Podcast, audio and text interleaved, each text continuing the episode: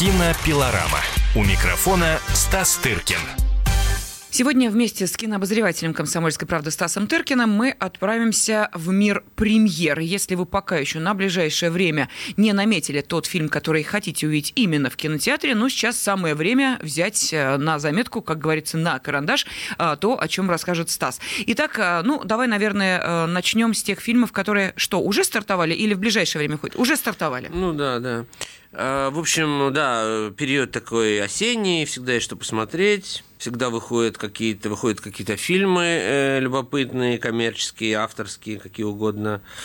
Допустим, вышел вот э, в последний четверг японская картина, которая выиграла в Кане, допустим, желающие, столько мы про нее говорили, про то, как она, может быть, даже не вполне заслуженно получила главный приз там, и так далее, и так далее. Вот сейчас появилась возможность у всех посмотреть, наконец-то. Фильм называется «Магазинные воришки», угу. режиссер Хирокадзу Куреэда. Мы не раз о нем рассказывали. Это хороший фильм, но просто, так сказать, э, в том контексте он был неочевидным совсем Э, победителем. Я напомню, что там парадоксальная история положена в основу, э, почерпнутая режиссером из, газ... из газет. Он прочитал о том, что, ну вот, что люди иногда живут, э, допустим, используют стариков, одиноких, да, mm-hmm. ну, таких брошенных, вводят их в свою семью, и чтобы получать там за них там пенсию, как-то так. Mm-hmm. И расширил это,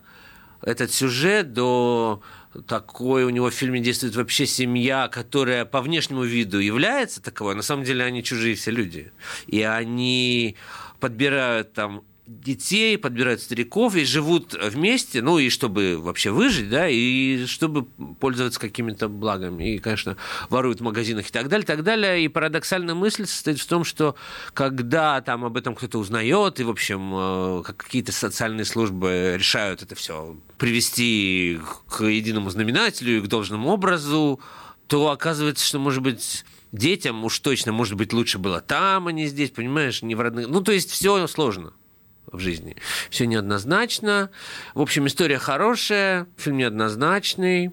Пойдите посмотрите, потому что японское кино, мягко говоря, не нечастый гость на наших экранах. А это действительно на сегодняшний день главный японский режиссер э, Хирокадзу Кореда. У него э, он часто снимает, все фильмы идут либо в Кан, либо в э, Венецию его награждают очень часто разными призами.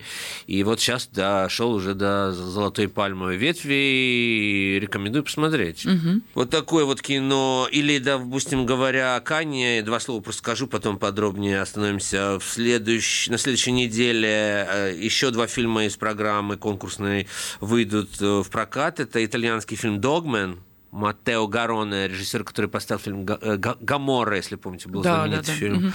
про мафию. Вот его новый фильм «Догман» примерно в ту же сторону такого брутального мужского кино, но более локальная история. А, конкретного человека. И фильм, который получил приз за лучшую режиссуру, тоже настойчиво рекомендую. Это польская картина «Холодная война», режиссер Павел Павликовский. А, все, кто видел фильм, считают его действительно одним из лучших фильмов года. Это, такая, это такой жестокий романс вот в таком в любимом э, российским зрителям жанре. И вообще после посещения Польши, я же был еще на фестивале в Варшаве, мы, кажется, об этом не рассказывали. Нет, не рассказывали. Э, тоже в жюри я почувствовал невероятно невероятную какую-то связь между нашими странами, правда.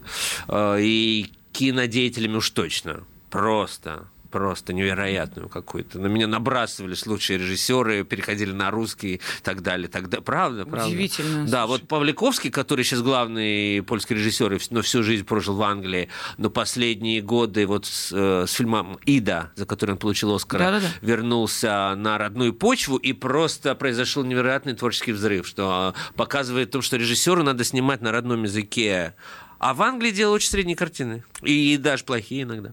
Вот. Это я к тому, что какая связь, что он сейчас, его следующий проект, э, фильм о Лимонове, понимаешь? на русском языке, и мои друзья, артисты пробовались у него, и Чуть. так далее, так далее. То есть это невероятная какая-то э, связь между нами существует, и то, что политики нас растаскивают, да. это, конечно, очень противно, а, и с их стороны все то же самое, они, все те же самые эмоции. Но я уверен, что все равно мы никуда друг от друга, друг от друга и не денемся. А что за «Холодная война»? «Холодная вот война» – потрясающий фильм, а тоже, опять же, вдохновленный историей родителей самого этого Павла Павликовского. Не буду в данном случае спойлерить, потому что пойдите посмотреть, там трагический финал, но вы не забудете долго этот фильм. А, значит, это черно-белый фильм про музыкантов. Послевоенное время. За продолжительность фильма 88 минут, если не меньше. Есть... Он охва... Там два в основном главных персонажа, а остальной такой фон, как бы. Он охватывает 20 лет после военных, если не больше, несколько стран от Польши до Франции, там, э, не знаю, Югославии, чего угодно, это такая широкая панорама, широкая мелодрама, а, вот, ну, охватывающая исторические периоды разные, э, всю фактически Европу, понимаешь, эпохи как бы сменяющиеся. Все это сделано в музыкальном стиле, и, в общем, история про любовь, такую душераздирающую, славянскую очень любовь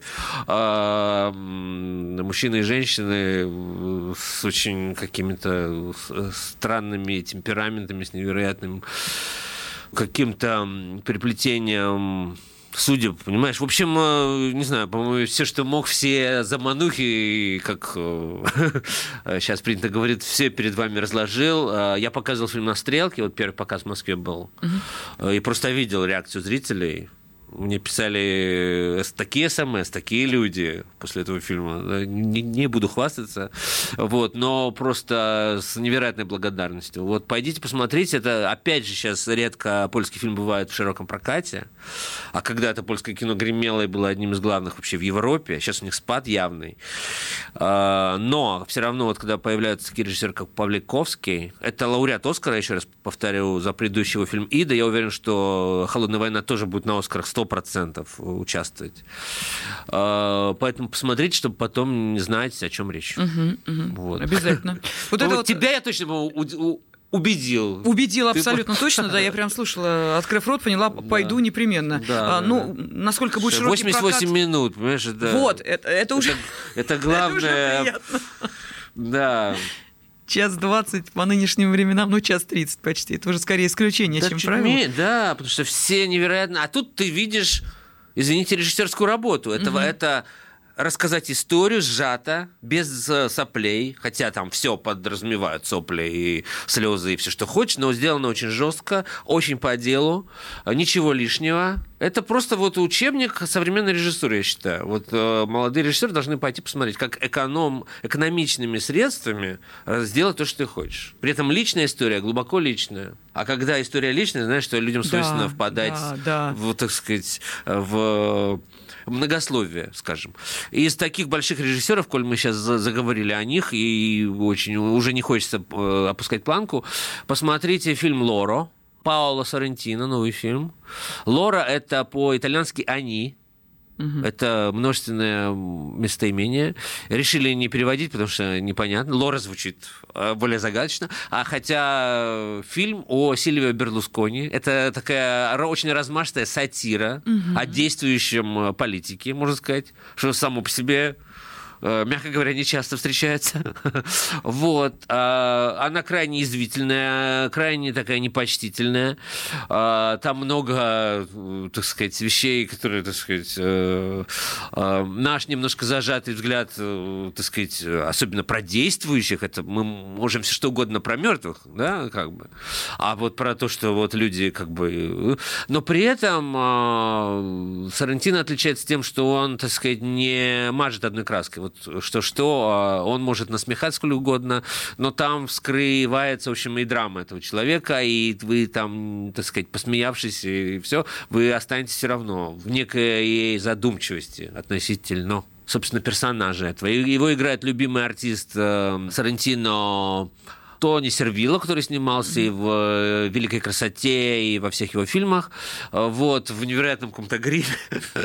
вот, с искусственными, как и положено, значит, волосами. В общем, э, пойдите посмотрите, получите большое удовольствие. Ну что ж, я думаю, что э, на сегодня э, достаточно рассказа о э, кино-впечатлениях, которые вы можете получить, если прислушаетесь к рекомендациям кинообозревателя «Комсомольской правды» Стаса Тыркина. Ну а в следующий раз продолжим рассказ о новинках кинопроката. Кинопилорама. Кинопилорама. Будьте всегда в курсе событий. Установите на свой смартфон приложение «Радио Комсомольская правда». Слушайте в любой точке мира. Актуальные новости, эксклюзивные интервью, профессиональные комментарии. Доступны версии для iOS и Android. Радио «Комсомольская правда». В вашем мобильном.